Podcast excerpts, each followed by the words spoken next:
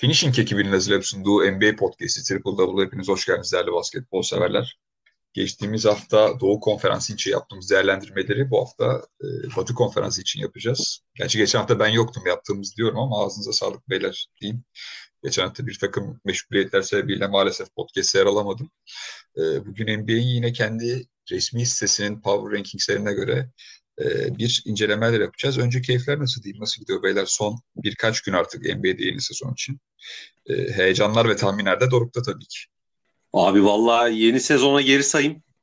Benim iş hayatı da yıl sonu geri sayım.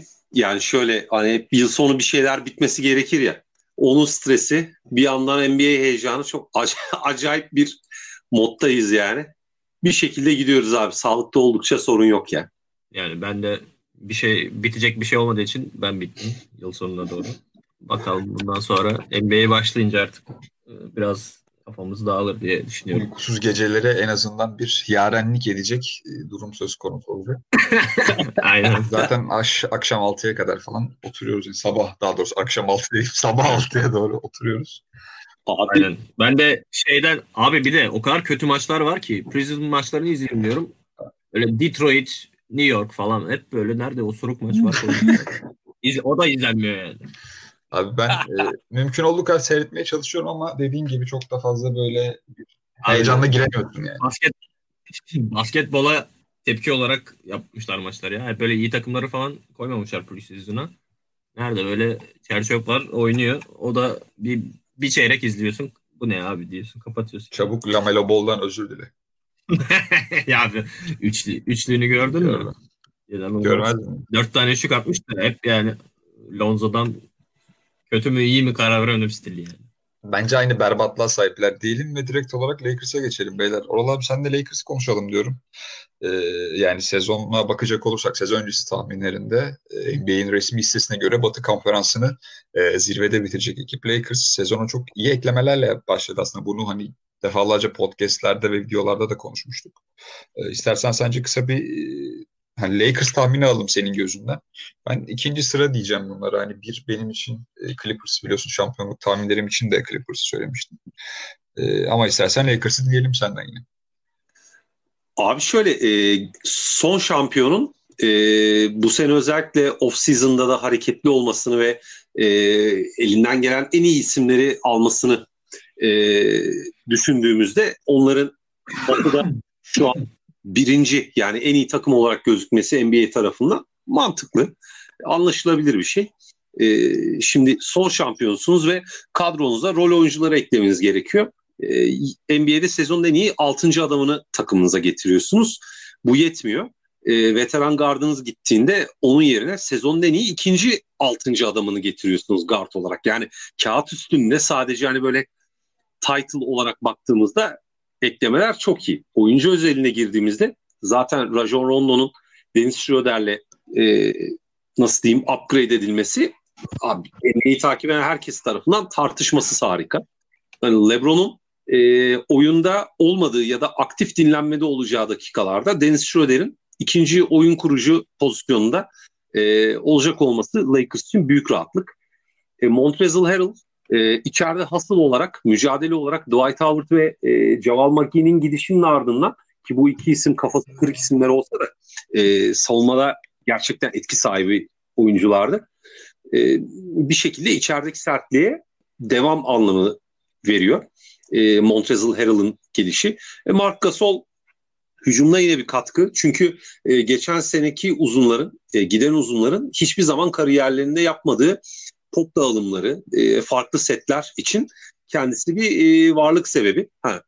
Belli defekleri var mı? Bence getirilerinden çok götürleri olacaktır diye düşünüyorum Mark Gasol'un ama toplamda Lakers'ın yaptı işte Wesley Matthews'ları falan da düşündüğümde çok gidenin oldu ama yerine çok da gelenin oldu. Rob Pelinka'nın ben bu takımda LeBron James ve Anthony Davis'i tutmak için her şey yapacağım mesajını çok güçlü ve çok kaliteli şekilde verdiği bir off-season gördük. Hani oyun olarak onlar özellikle savunmada önümüzdeki sezon bazı problemler de yaşayabilir. Çünkü pot altındaki caydırıcılığın ben biraz kaybolacağı fikrindeyim. Hem size olarak hem atletizm olarak. Ama Montrezl Harrell ve Mark Gasol'un özellikle hücumda Lakers'a vereceği yeni şeyler olduğu da muhakkak. Mutlaka batıdaki mutlak ikiden birisi Lakers. LeBron James ve Anthony Davis NBA'in en iyi ikilisi. Bunlar tartışmasız. Bu şartlar altında şu anda Batı'nın en iyi takımı olarak gözüküyor olmaları, özellikle de Clippers'ın façası çok indikten sonra geçen sezon playoff'larda bence çok anlaşılır. Sonuna kadar da zirvenin bir ortağı olacaklarını da düşünüyorum. Abi ağzına sağlık. Yani kesinlikle zaten taraflı tarafsız herkesin ortak beklentisi Lakers'ın ilk ikide olacağı şeklindedir. Dediklerine katılıyorum. Ben sadece biraz Montrezl Harrell'ın, evet, o hep bahsettiğimiz hustle durumlarda çok önemli görevler üstlenebileceğini biliyoruz ama o size konusunda geçtiğimiz sene McKee'li, Dwight Howard'lı o hem rebound hem pot altındaki en azından kısıtlı sürelerde verilebilecek savunma katkılarını o size açısından belki zorlanabilir gibi geliyor. Özellikle Clippers'ta playoff'ta feci çuvalladığı bir dönemde olmuştu ama eklemeler konusunda kesinlikle Lakers ligin en başarılı ekiplerinden bir tanesiydi off-season döneminde. Gökhan'cığım sana Clippers'a döneyim. Clippers geçen senenin belki de en büyük hayal kırıklığına sahip takımı. Ve bu sene az evvel Oral abinin de bahsettiği gibi Harrell'ı Lakers'a uğurladılar. Landry Shamet ve JaMychal Green gibi giden isimler de var. Kadroya yalnız Luke Kennard ve sadece Ibaka geldi ki ben Ibaka'nın hep söylüyorum çok çok önemli bir ekleme olduğunu ve Montrezl Harrell'ın o boşluğunu doldurma konusunda atılabilecek en iyi adımlardan belki de birincisi olduğunu düşünüyorum kendi adıma. Hem şut menzilinin olması o spacing konusunda yardımcı olacaktır. Hem savunmada gayet sert ve yeterli bir isim. Zaten kariyerinin başında Oklahoma dönemlerinden biri biliyoruz. İyi bir bounce'udur. Bu bağlamda ben Clippers'ın geçtiğimiz seneye göre özellikle o hayal kırıklığını atlatacağını düşünüyorum. Benim hani tabii ki normal sezonda böyle bir gitgeller olur. Direkt olarak 15'te 15 yapmak mümkün değil ama en azından ilk ikiyi Oral abinin de söylediği gibi Clippers ben birinci sıraya yazdım ama ikinci de olsa çok bir problem ifade etmeyecektir. Benim şampiyonluk adayım Clippers bu sene en önemli. Geçen sene Lakers demiştim, sağ olsun yanıltmadı LeBron. Bu sene de Clippers tarafındayım. Paul George'un açıklamalarını falan duyduğumu bilmiyorum ama onun üzerinden de gidebilirsin. Paul George 5 yıllık kontrat yapmış işte en son. Hani, kariyerimi burada sonlandırmak istiyorum demiş. Helal dedim.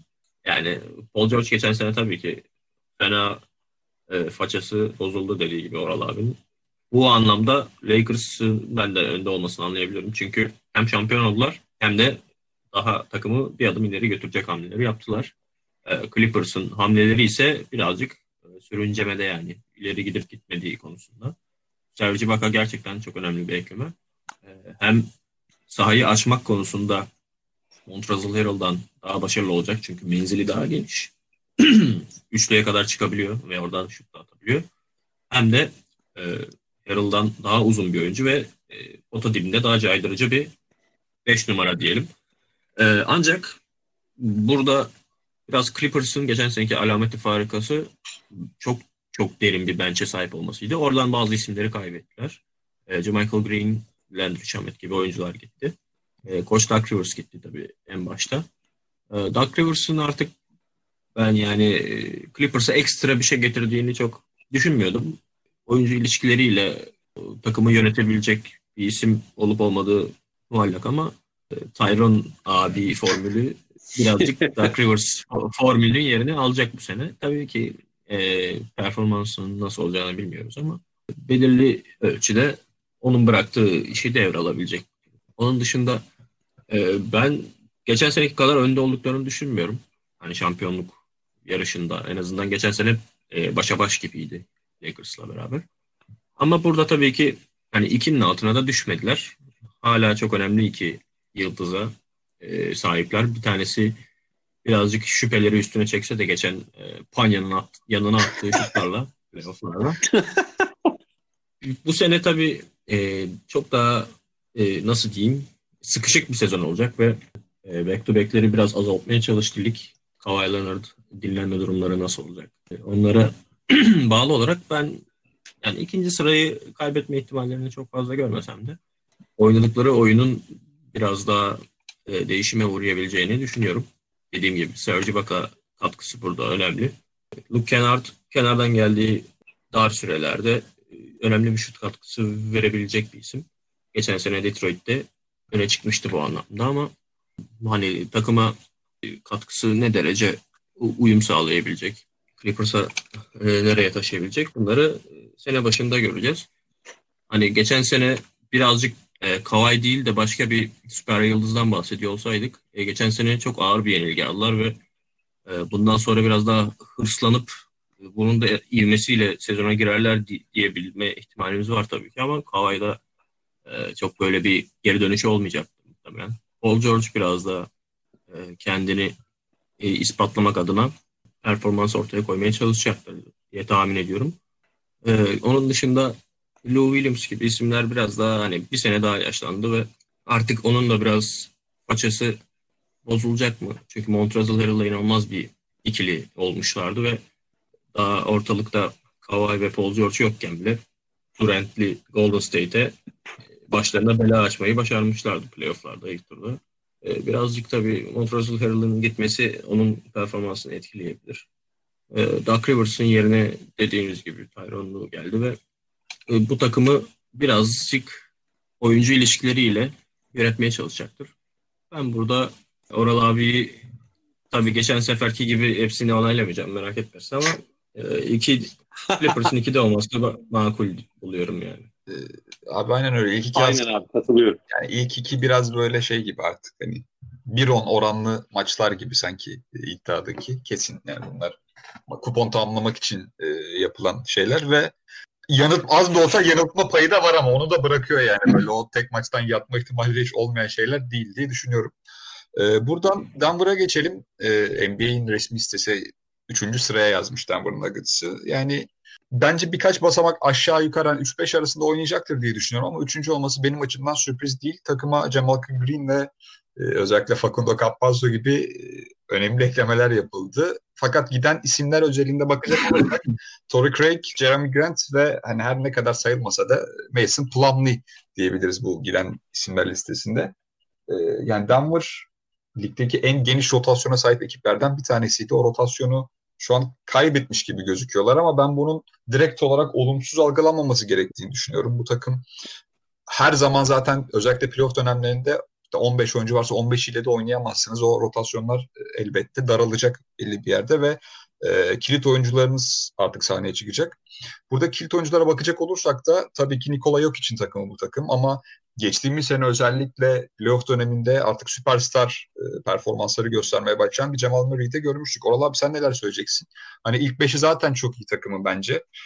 Burada bir de hani soru işareti olarak görebileceğimiz Michael Porter Jr.'ın performansı var. Geçtiğimiz sene o da özellikle sakat geçirdiği çaylak yılının ardından böyle bir kıpırdanma ve hani ben bu takımda rol alırım kimliğini göstermeye başlamıştı bize açıkçası. Tabii ya şimdi şöyle normalde iyi bir şampiyonluk takımı ya ideal bir şampiyonluk takımının rotasyonunun hani 7-8-9 kişiyle sınırlı olması beklenen ve ideal olan durum. Hani Denver'da bu böyle değildi yani yaklaşık 12-13 oyuncunun gerçek anlamda iyi katkı verebildiği. Dolayısıyla birisi sakatlandığında kalan oyuncuların bayram ettiği çok garip bir ortamdı Denver. Geçen sezonun özellikle başlarında. Geçen sezonun podcastlerde takas döneminde konuştuğumuzu hatırlarsanız abi. Malik Beasley ve Hernan Gomez gittiğinde neredeyse bir hiç karşılığında gitmelerine rağmen bunun Denver için iyi bir şey olduğunu söylüyorduk. Çünkü kadroyu konsolide etme, belli yetenekteki oyuncuların top sayılarının artması aslında bir yerde bu seviyelerde takımlar için iyi olan bir şey. Ama Denver burada biraz fazla da oyuncu kaybı yaşadı. Özellikle abi ben gidenlerden Jeremy Grant'i gerçekten önemli bir kayıp sayıyorum kendi adıma. Mesela Paul Millsap gitseydi, Jeremy Grant takımla kalsaydı abi her şey çok daha güllük gülistanlık olabilirdi. Özellikle savunmada Michael Porter Jr.'ın açıklarını çok daha mobil bir şekilde kapatabilecek bir oyuncuya dönüşmüştü Jeremy Grant. Hücumda zaten ekstra basamak atlamıştı. Ama bir şekilde abi 20 milyon dolarlık yıllık kontratıyla artık Detroit'te para sayma makinesi almış kendini sayıyordur şimdiden paraları. Şimdi Denver'a geri döndüğümüzde abi Jamal Murray artık bir Batı All-Star'ı. Yani şimdi All-Star demek başka, All-Star oyuncuların Doğu ve Batı diye özelleştirdiğimizde aslında ortada bir kalite farkı da oluyor. Jamal Murray artık geçen sene playoff'larda abi gözümü kapattığımda hala aklım o efsane turnike geliyor. Ya, o kadar çok efsane bir maç oynayıp o kadar çok üst düzey performans ve karakter gösterisi ortaya koydu ki. Şimdi Denver bu sezon son 3-4 sezona göre farklı bir şeyler yapmak durumunda. Abi bir kere tamam. Takım Jokic'in takımı. Okey. Jokic NBA'de Antetokounmpo ile beraber hani sayıda, reboundda, asiste takım lideri olan iki adamdan birisi. NBA'deki en üst düzey hani bizim S-tier dediğimiz 7-8-10 isimden birisi artık. Eyvallah. Ama abi bütün setleri, oyunu Jokic üzerinden temellendirdiğin, arada bir de işte Jamal Murray'e ve Gary Harris'e top verdiğin dönemlerin artık sonuna geldin abi. Çünkü Jamal Murray artık All-Star kalibresinde Jokic'in yorgunluktan ölüp bittiği, performansının minimuma geldiği anlarda abi bu takımı suyun üstünde tutan, gemiyi yürüten kaptan Jamal Murray abi ve daha fazla set. Dolayısıyla oyun içinde Jokic Ball dediğimiz oyun tarzına göre daha fazla farklılık talep edecek ve bunu kazanacak. Şimdi Denver'ın, koçun, hani Malone'un Jamal Murray basketboluyla Nikola Jokic basketbolunu ne kadar dengeleyeceği çok önemli abi. Burada tabii bir de ekstra, şimdi giden oyunculara dem vurduk ama abi Michael Porter Jr. artık bu takımın 3. saç ayağı. Bu artık herkesin kesin kabul ettiği bir şey. Abi o daha fazla top alacak, daha fazla set, daha fazla hücum imkanı. Abi şimdi Jokic basketboluyla Michael Porter Jr.'ın ne kadar uyum sağlayacağı bir muamma. Hani böyle denge sorunları yaşayabilir Denver. Sürekli abi benim aklıma böyle şeyler geliyor. Onları bu yüzden ben Batı'da Power Rankings'te hani güç sıralamalarında ben 3. sıraya mesela koymadım. Mesela Campazzo geldi. Abi hani senin kadar iyi bilmiyorum tabii Oğuz Campazzo'yu ama hani iyi kötü ben de izledim abi ve Campazzo hani top elinde olan lider oyunculardan. Abi Denver'da Campazzo'ya top ne zaman gelecek, nasıl gelecek mesela belli değil abi. Monte Morris var çünkü. Gary Harris var. Tam Gary Harris artık bir şutöre evriliyor. Tamam dribbling üzerinden ISO'lardan oyunu dönüştürmüyor ama abi Campazzo'yu aldın ne yapacaksın? Şimdi böyle bir sorun. Çok özür dilerim abi araya girdim. Geçtiğimiz sene Gary Harris'in o savunmada özellikle sakatlıktan döndükten sonra geldiği performansı biliyoruz. Campazzo da hep o undersized bir adam olmasına rağmen inanılmaz taş gibi yani sağlamlığıyla bilinir. Avrupa civarlarında güçlü, özellikle. Kesinlikle. Ama Gary Harris'le rekabet ediyorsan orada biraz yine benim hani belki savunmadan bir iş yapar falan diyeceğim ama yok yani zaten hali hazırda en az onun kadar bir savunmacı Gary Harris'te var elinde. Aynen. Ya bence bir de abi Denver için iyi olan bir şey JaMychal Green'in takıma katılışı oldu abi. Her ne kadar Paul Millsap tarzı bir isim olmasa da yani bizim sağlam pot altında hani beton gibi dediğimiz böyle hustle uzunlardan birisi. Stretch five oynayabilir. Klasik basketbola dönüldüğünde hani 4 numaraya daha uygun. Dediğim gibi artık yeni modern basketbolda stretch five rolünü iyi oynayabilecek bir isim. Abi burada bir bench katkısı yaratıyor. Hani çünkü bir takım sadece 5 oyuncu üzerinden 3 yıldız, 2 yıldız üzerinden değerlendirmek doğru değil. Abi senin 8. 9. oyuncunun ne kadar iyi olduğu günün sonunda off-season'da işte playoff'larda senin nerede olacağını belirliyor. Dolayısıyla abi JaMychal Green hamlesi güzel. Will Barton takımda kaldı. Monte Morris vesaire abi belli bir şey var. Hala bench zenginliği var. Denver Nuggets hani bu sezon dediğim gibi abi Mike Malone'un hani Jamal Murray ve Nikola Jokic üzerinden ve Michael Porter Jr. üzerinden setleri, oyunu, basketbolu ve tempoyu, spacing'i nasıl yeniden yaratacağı, oyunu nasıl kuracağı ve yöneteceği sorusu üzerinden performansını değerlendirebileceğimiz ve görebileceğimizi düşünüyorum abi. Tabii ki de iki süper oyuncuya ve bir tane harika forvete sahipler. Hani Michael Porter Jr. abi yani düşününce adamın tavanı abi gerçekten korkutucu. Yani üzerine hani direkt yani sakatlık sorunu yaşamazsa bu herif doğru bir mentörlükle hani süper maksimum kontrat alabilecek seviyeye de gelecek. All-Star'da olacak. All NBA'de olacak. Yani bütün bunlara sahip. Ama işte bu oyuncuyu Jamal Murray ve Nikola Jokic ile beraber nasıl oynatacaksın? Biraz abi coaching dengesine ihtiyaç duyuyor bu sene Denver Nuggets. Gökhan'cığım, istersen burada Power Ranking sıralamasında 4. sıradaki Utah Jazz'e devam edelim. NBA'in resmi sitesine göre. Utah bizim her zaman çok takdir ettiğimiz, özellikle o çok fazla tercih edilmeyen Salt Lake City ekibi, o çok saygı duyulan bir franchise aslında. Oyuncuların da çok fazla tercih sebebi olmayan bir yer olmasına rağmen istikrarlı görüntüsünü ısrarla devam ettirmesi sebebiyle. Geçtiğimiz sene de yani ilk turda elenmişlerdi gerçi Denver'a, ama defansı mücadeleleri oldu onların da. 4-3 bitmişti o seri. Zaten Denver'ın geçen sene oynadığı her seri neredeyse bu şekilde bitti. Donovan Mitchell'ın çıldırdığı maçlar oldu.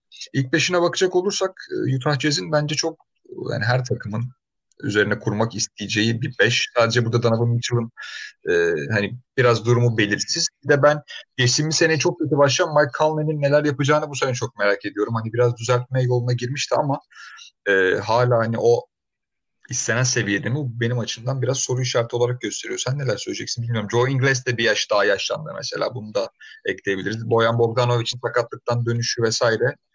Quinn Snyder'ın zorlu bir görevi var ama NBA Power Rankings olarak 4. sıraya yazmış Utah.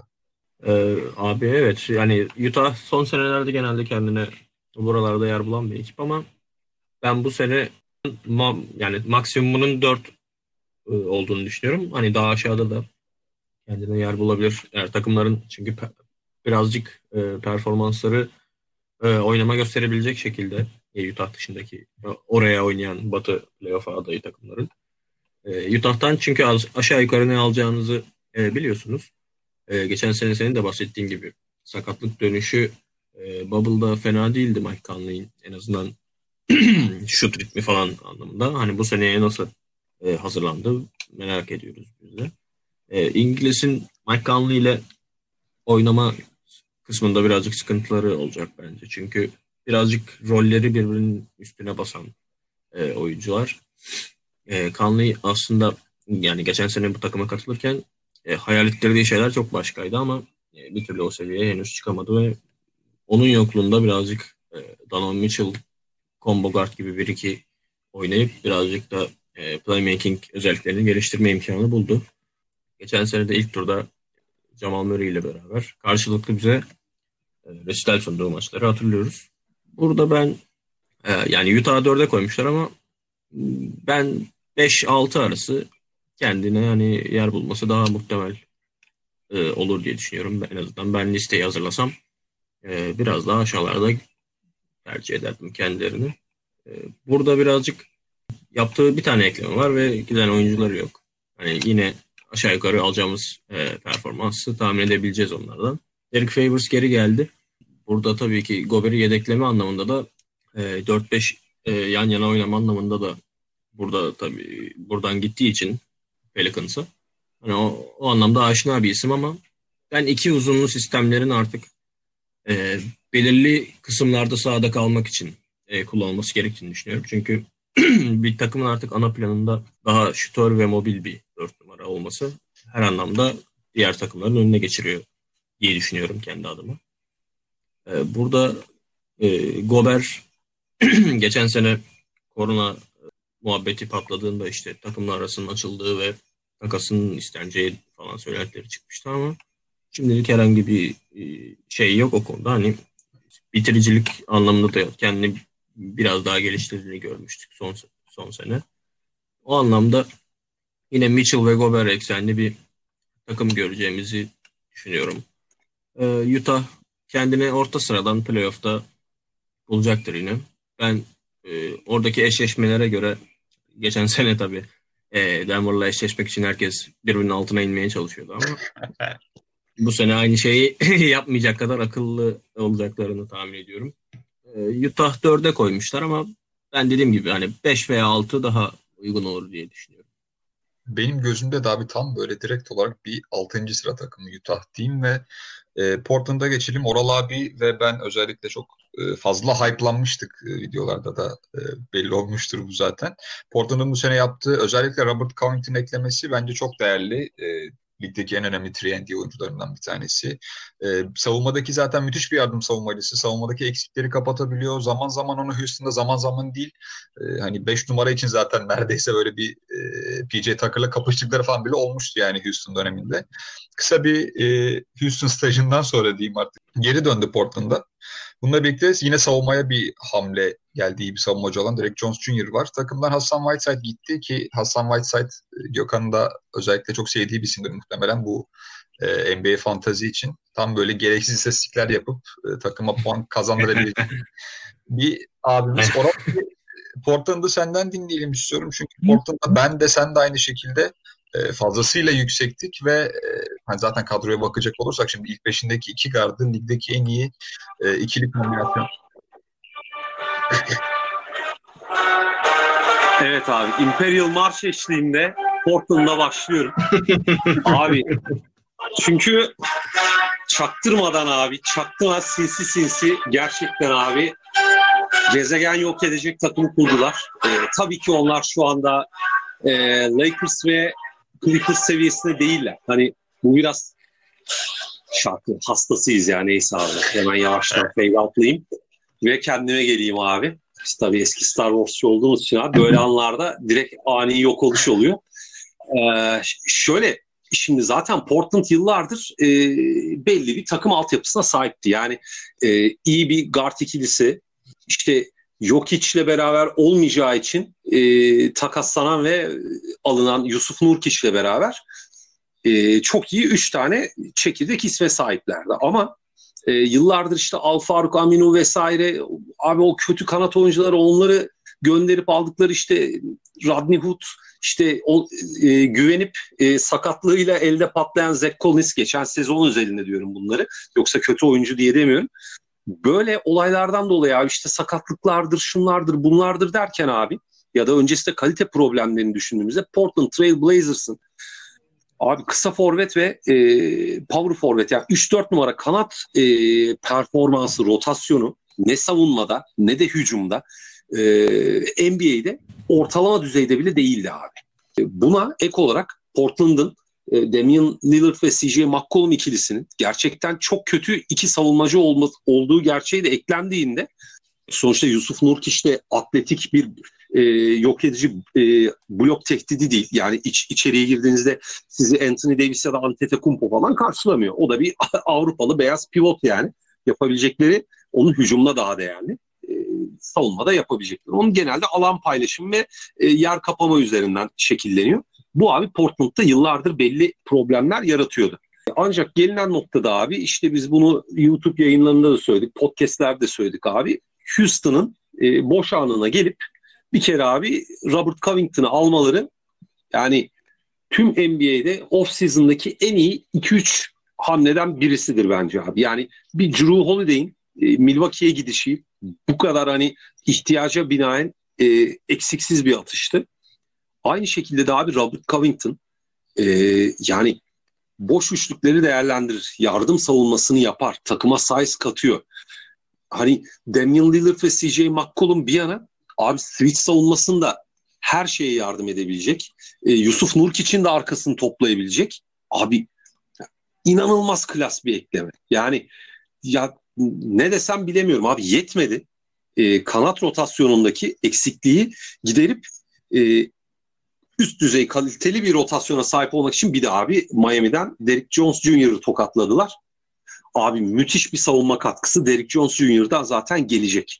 Derek Jones Jr.'ın hücumda çok bir şey vermesini isteyen ve bekleyen de kimse yoktur. Zaten abi sizde maç başına 58 sayı, 9 asist falan yapabilen bir ruh hastası var abi. Onun yanında da abi adamın Robin'i herhangi bir maçta 32 sayı 7 rebound, 6 asist falan yapabilir her an abi. Yani çok iyi maç kapatabilen iki kısaya sahipsiniz. Şu anki konjonktürde özellikle Klay Thompson'ın sakatlığı da düşünülürse abi şu anda NBA'in, ben hani YouTube'da da söyledim, en iyi guard ikilisine sahip abi Portland Trail Blazers. Yani Damian Lillard, CJ McCollum ikilisinden daha iyi bir guard ikilisi 1-2 kombinasyon olarak şu anda ligde yok.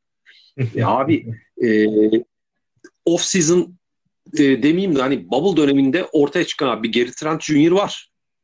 Abi sakatlıktan dönen Rodney Hood var. Rodney Hood yumuşak bileği olan, belli yetenekleri olan ideal bir bench oyuncusu abi. Asla ilk 5 değil idi. Bench'te kendine yer bulacak. Tam doğru yerine geldi. Abi Carmelo Anthony'yi takımda tuttular. Abi bir de şimdi şey var. Melo eskisi gibi bu takım benim takımın kulüplerinde bir adam değil. Yani özellikle Houston'dan şutlanırken hani adamdaki o reputation o kadar törpülendi ki o da emekli olurken Hall of Fame'e girerken artık girecektir abi Melo. Resmen ligdeki saygınlığını uzun yıllar sonra geri kazanan bir iş çıkardı ve bu sezonda belki de son sezon olacak. Bench'ten abi çok büyük bir veteran katkısı, tecrübesi verecek abi. Hani Zach Collins'e ayrıca sahipler. O da sakatlıktan döndü. Abi müthiş bir kanat rotasyon zenginliği abi. Çok iyi. Çok iyi seviyede. Hani Hasan Whiteside'ı göndermek başlı başına iyi bir şey. Yani tabii daha iyisi Enes Kanter'i almamak olurdu ama hani bir şekilde ben zaten çünkü abi Imperial March'ı ondan çaldın sandım yani. Vallahi abi yok ya, ona çoluk çocuk Harry Potter müziği lazım da. Voldemort çok güzel. Benim çünkü hastasıyım. Abi ben Imperial March'ı şundan dolayı abi hani kainatta bir yerde çaktırmadan inşa edilen gezegen yok edicisi abi. Yani Portland bir anda abi yaz başı neydi, yaz sonu ne oldu? Yani bir anda herhangi bir zirve takımına abi çok ciddi çelme vurabilecek çok fazla silaha sahip. Savunmada silahlara sahip, hücumda silahlara sahip. Bence abi NBA'de Batı'da 3. takım kesinlikle Portland abi. Çünkü şimdi korona dönemindeyiz. Ayrıca geniş kadronun bir önemi var abi. Tabii ki NBA'de birincil süperstarların yerini kimse dolduramaz. Ne LeBron'un, ne Doncic'in, ne Lillard'ın, ne Curry'nin yerini hiçbir şekilde yedekleriyle dolduramazsınız. Hay hay. Lillard'ın zaten backup'ı yok. Ama abi bir şekilde bu en önemli yıldızlarınızın haricindeki tüm oyuncularınızı abi maksimum kalitede ikame edebildiğiniz bir takıma sahipsiniz. Bence Batı'nın en iyi 3. takım Portland ve Lakers'ın veya Clippers'ın tökezlediği an onların sırtına tekmeyi vurup üstüne basıp abi zirveye çıkabilecek bir numaralı takım. Bence Portland iyi bir koçları var, iyi bir takım gelenekleri var. Gelen bütün oyunculara çok iyi liderlik eden bir Damian Lillard. Abi yani kim sevmiyordur Lillard'ı bilmiyorum. Ve bence abi Lillard'ın da şöyle hakkını verelim. Bence abi hani ESPN listesinde ilk ona girmiş olması başka bir şey de. Abi bence Lillard artık NBA'deki o en üst seviyedeki oyunculardan abi. Yani Harden, Curry, Doncic, Giannis, LeBron, Durant, Kawhi vesaire derken abi Lillard artık bir maçı kendi iradesiyle karşı tarafın elinden söküp alabilen oyuncular arasında katıldı. Bence orada. Dolayısıyla da Portland daha ne kadar öveyim bilmiyorum. Çok büyük sakatlık sorunları yaşamazsa, koronadan falan beli acayip özellikle Lillard üzerinden bükülmezse bu sezon Batı'ya en çok renk katacak takım abi. Benim maçlarını en çok izlemek istediğim takım. Abi Lillard konusunda kesinlikle katılıyorum. Yani bence hatta 2 senedir falan o bölümde. Bunun yanı sıra ben Lillard'ın o Portland'ı sahiplenmesi, o aidiyet duygusu ve gösterdiği mütevazı liderlik özelliği için de çok sevdiğim bir adam yani. Lillard ciddi anlamda müthiş bir karakter. Ya, hem aynen. Çok zaten hani basketbolcular laf eden çarpılır ama ben karakteri konusunda da çok beğeniyorum. Kendisini NBA'den sevdiğim birkaç oyuncudan bir tanesi diyeyim.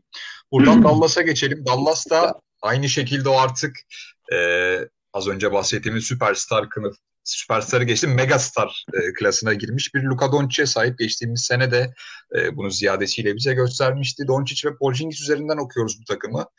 Hani Michael Kidd vesaire var ya da Tim Hardaway vesaire var ama bunlar tabii ki rol oyuncuları. Bu ekip genel itibariyle Doncic'in ekibi ve bunun yanı sıra ikinci adamı da Kristaps Porzingis olacak. Gökhan senle başlayalım.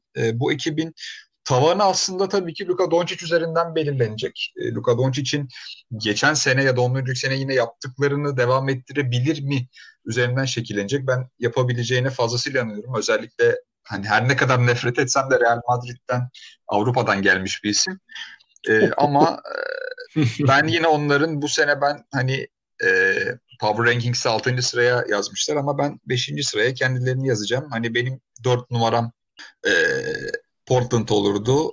5 Dallas, 6 Utah şeklinde giderdi diye söyleyebilirim. Sen neler diyeceksin? Abi senin de bahsettiğin gibi yani birazcık Doncic'in bir takımda anlaşmıyoruz. Burada tabii sakatlıkları dikkate almadan sıralamayı yapıyoruz. Yani Porzingis ilk Ocak sonuna doğru dönme ihtimali var. Hani belki sakatlığı daha da uzayabilir ama hani o sakatlık yokmuş gibi bu sıralamayı yaptığımız için onu buraya dahil edeceğiz. Doncic artık hani daha yukarı nereye çıkabilir? Şu an tabii bilmiyoruz ama gerçekten oyunun her geçen gün üstüne koyan inanılmaz bir süperstar haline geldi. Burada kendisine topu teslim ettiği için koçun da hani hakkını vermek lazım. Çünkü kesinlikle topu eline verip burada yani hani sen ne yapacaksan biz okeyiz diye yeşil ışık yandıktan sonra Doncic'in yükselişi gerçekten ivme kazandı. Öyle söyleyelim. 5 dışarıda oynayabilen hani çok az takımdan biri gerçek anlamda Dallas Mavericks ve Porzingis'i burada çok büyük bir önemi var. Hani onun yokluğunda aynı rolde işte oynatabileceği Dorian Finney-Smith'ler, Maxi Kleber'ler mevcut. Hani onları ikame olarak bir süre kullanabilir ama Porzingis'in sağlıklı dönmesi Dallas açısından çok önemli. Takıma katılan oyunculara bakacağımız zaman Josh Richardson buradaki savunma yükünü biraz taşıyacak oyuncular arasında öne çıkıyor. Ben rakip bir numaraları savunacağını duymuştum. Yani gerçekten öyle bir önemli bir görev alırsa ve bu görevin altından kalkarsa çünkü Miami yıllarında çok değerli bir oyuncuydu ama Philadelphia'da istediği ortamı bulamadı. Biraz da sakatlıkların etkisiyle kendini tam gösteremediğini söyleyebiliriz. Seth Curry buradan Delon Wright'la birlikte ayrılmış oldu. Hani onların şut katkısını birazcık arayabilirler ama onların yerini dolduracak şütörler de mevcut Dallas kadrosunda. Hemen sıralamada sorduğu soruda Doncic'in takım arkadaşlarının üçlük yüzdesine yaptığı inanılmaz boost'tan bahsediyor. Hani 47'den 55'e mesela Tim Hardaway Jr. çıkmış. Dorian Finney-Smith 50'den 57'ye. Burada da aslında nokta şütör olarak Josh Richardson belirli bir katkı verebilecek bir oyuncu. Savunmada da alacağı yükü düşündükten sonra yani gidenlerle gelenler arasında çok inanılmaz bir düşüş görme imkanı bence olmayacak. Ben Dallas'ı nereye koyardım diye sorarsanız sağlıklı bir Porzingis ile beraber bu 6-7 sıralamalarında ben yani kendine yer bulacağını düşünüyorum. Çok büyük bela açabilirdi geçen sene playoff'ta Clippers'a.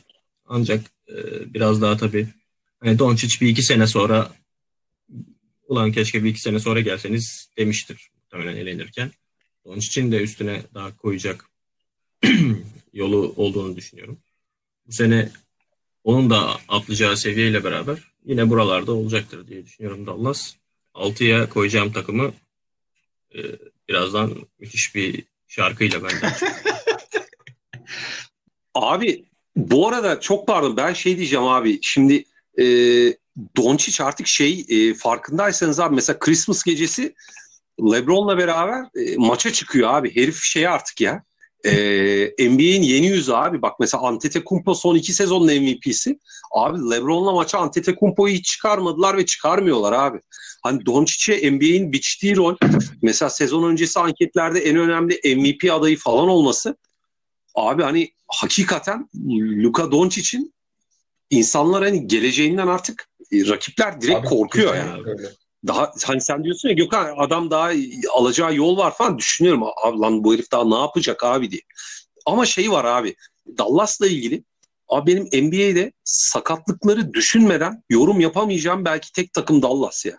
Çünkü Porzingis fiziği sebebi anatomisi gereği abi sakatlıklarla akraba bir isim. Ve o bir süperstar. Yani takım içinde Robin. Dolayısıyla da abi Dallas'ın hani ne yapacağı hakikaten hiçbir takımda olmadığı kadar onlarda sakatlıkları çok öne çıkarıyor diye Düşünüyorum abi, araya girdim, kusura bakmayın. Yani Doncic'i dediğin gibi hani sezon öncesinde en önemli MVP adayı olarak da gösterildi kendisi. Ve hani Rick Carlisle'la evet Gökhan dediği gibi kesinlikle takdir etmek gerekiyor bu sorumluluğu ona vermesi açısından.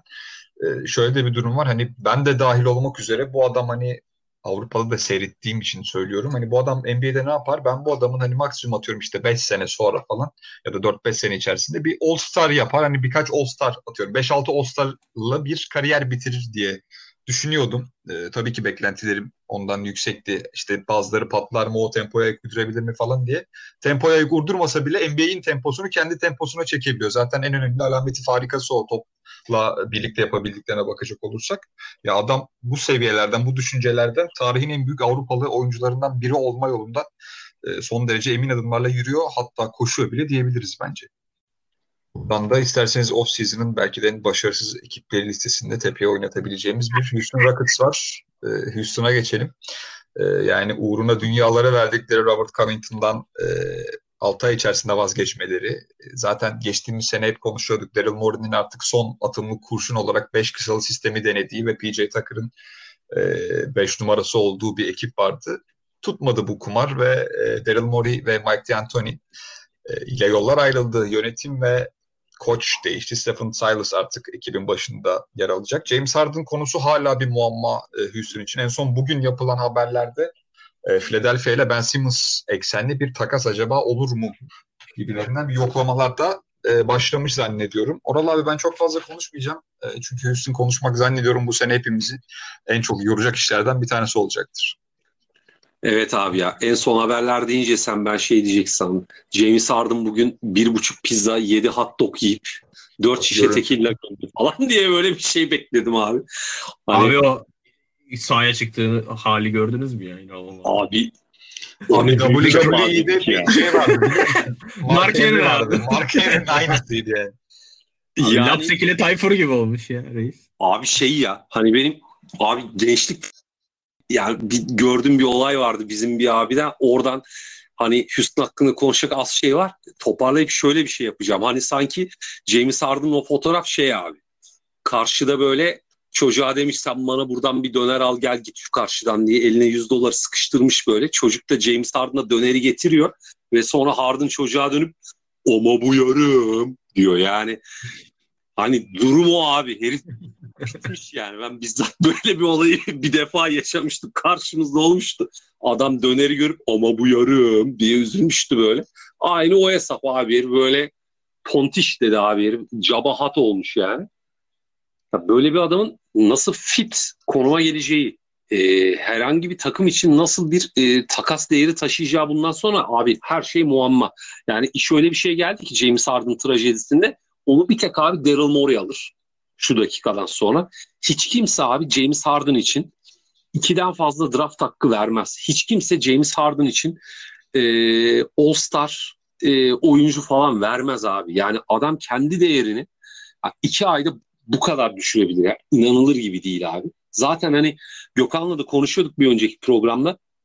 NBA'deki bu oyuncuya dayalı etik düzen mevzusunun ayrıca bir programda konuşulması gerektiği fikrindeyim.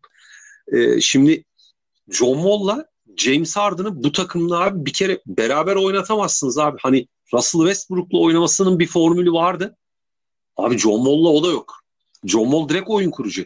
Abi James Harden'ı siz 2 numaraya kaydıramazsınız.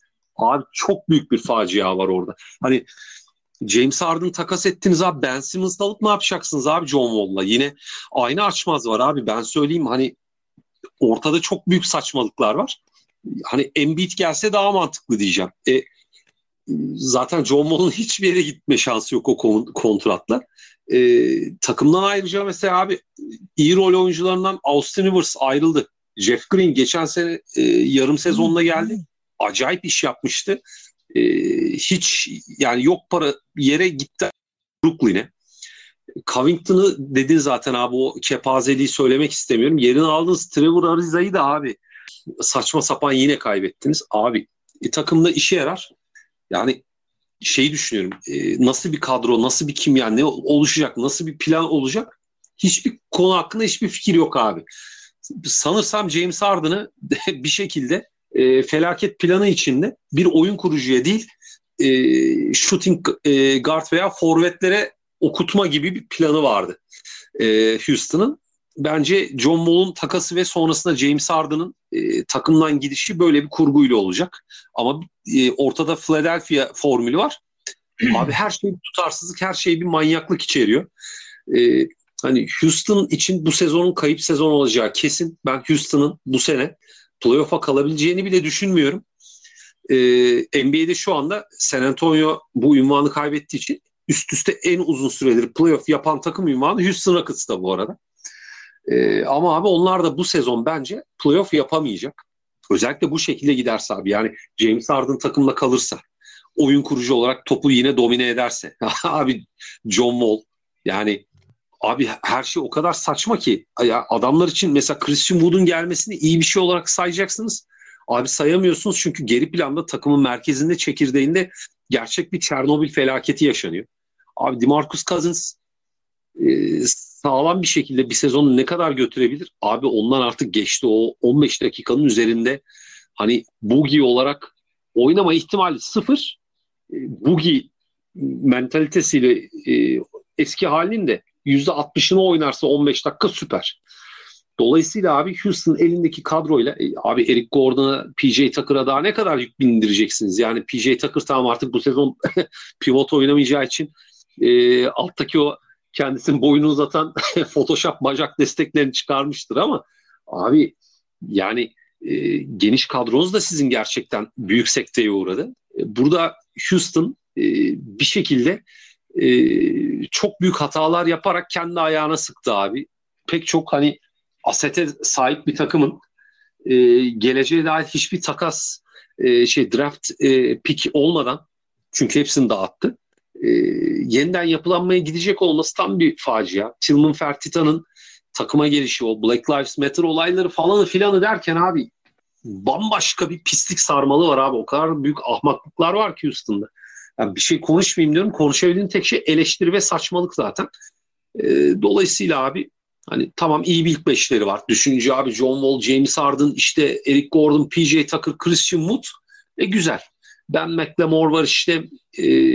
DeMarcus Cousins var. Eyvallah ama abi yetmez. Yetmez çünkü batıdasınız ve çok problemlisiniz.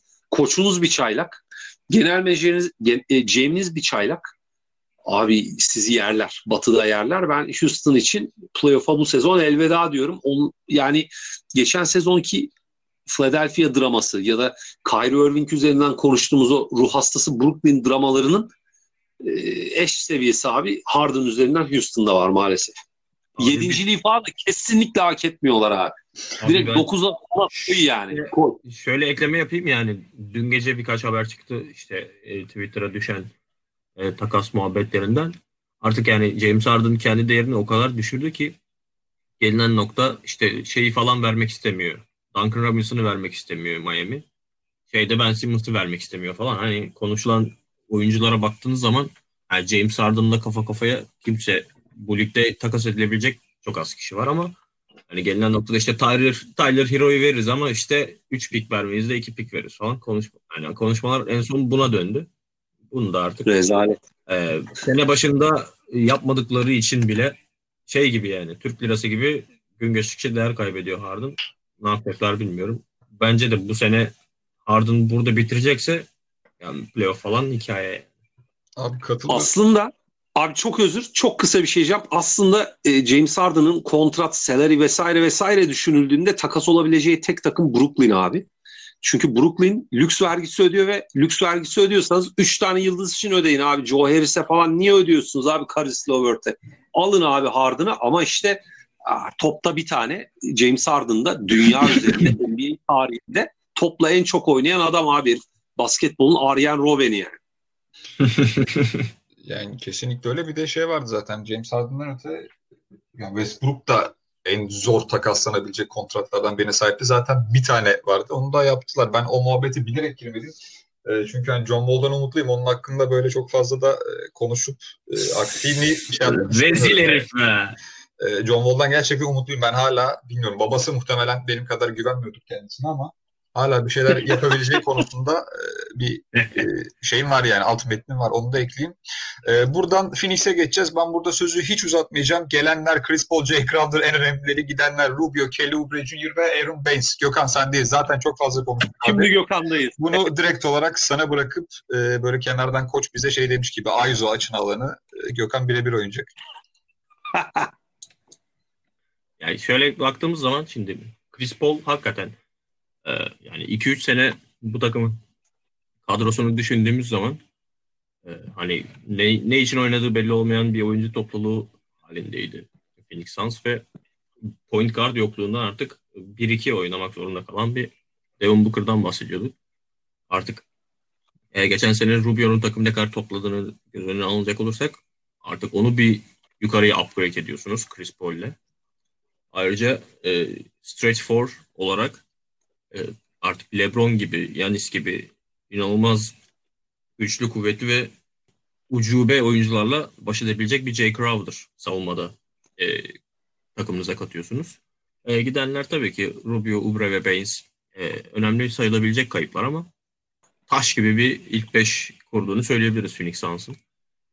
Burada tabii ki hazırlanma anlamında sezon bittikten sonra çok uzun bir süre yok sezon açılışına kadar ama Chris Paul'le oynamaya alışmak belli bir süre alacaktır. En azından lig başladıktan sonra hani ligin bitişine kadar bence öğrenme eğrisi devam edecek Phoenix Suns'ın ve gittikçe daha da performansı yükselecektir. Mesela sezon öncesi maçlarına baktığımız zaman işte piki koyup devrildiği zaman DeAndre Ayton'un hani topla nerede buluşacağını daha tam hani ezberleyememiş olduğunu görüyoruz. Daha onları açtıkça bence çok çok daha iyi bir takım haline gelecek Phoenix Suns. Chris Paul yani kontratı tabii ki korkunç ama bir sene en azından ondan faydalanmamak bence bu takas önemli bir kumardı ve oynanabilecek bir kumar. Hani 2 sene sonra belki şu anki yani geçen seneki Oklahoma City performansını mumla aratacak da olabilir ama biraz da bu Booker'ın gönlünü hoş etmek için yapılması gereken bir hamleydi bence ve ben arkasındayım. Bence iyi bir takas ve ekleme oldu. Ben Phoenix Suns'ı işler yolunda giderse 6. 7. sıraya aday olduğunu düşünüyorum ve burada tabii ki yukarıda Houston'ın da düşeceğini varsayarsak ki ben de aynı fikirdeyim sizle. Phoenix'i ben 6'ya net yazarım yani şu durumda. Ayrıca tabii ki Michael Bridges ve Cam Johnson'ın da genç bir kadro olduğu için onların da üstüne koyacağını varsayarsak gelecek en azından bir 2 seneliğine biraz daha parlak gözüküyor diyebilirim Phoenix için. Kesinlikle öyle. Ben 7 demiştim kendi çapımda. Sen 6'ya koydun. Yani gayet kabul edebilir. Burada ben DeAndre Ayton'dan bir patlama bekliyorum. Chris Paul özellikle geçen seneki gibi bir performans sergilerse çok daha tatlı olur diye düşünüyorum.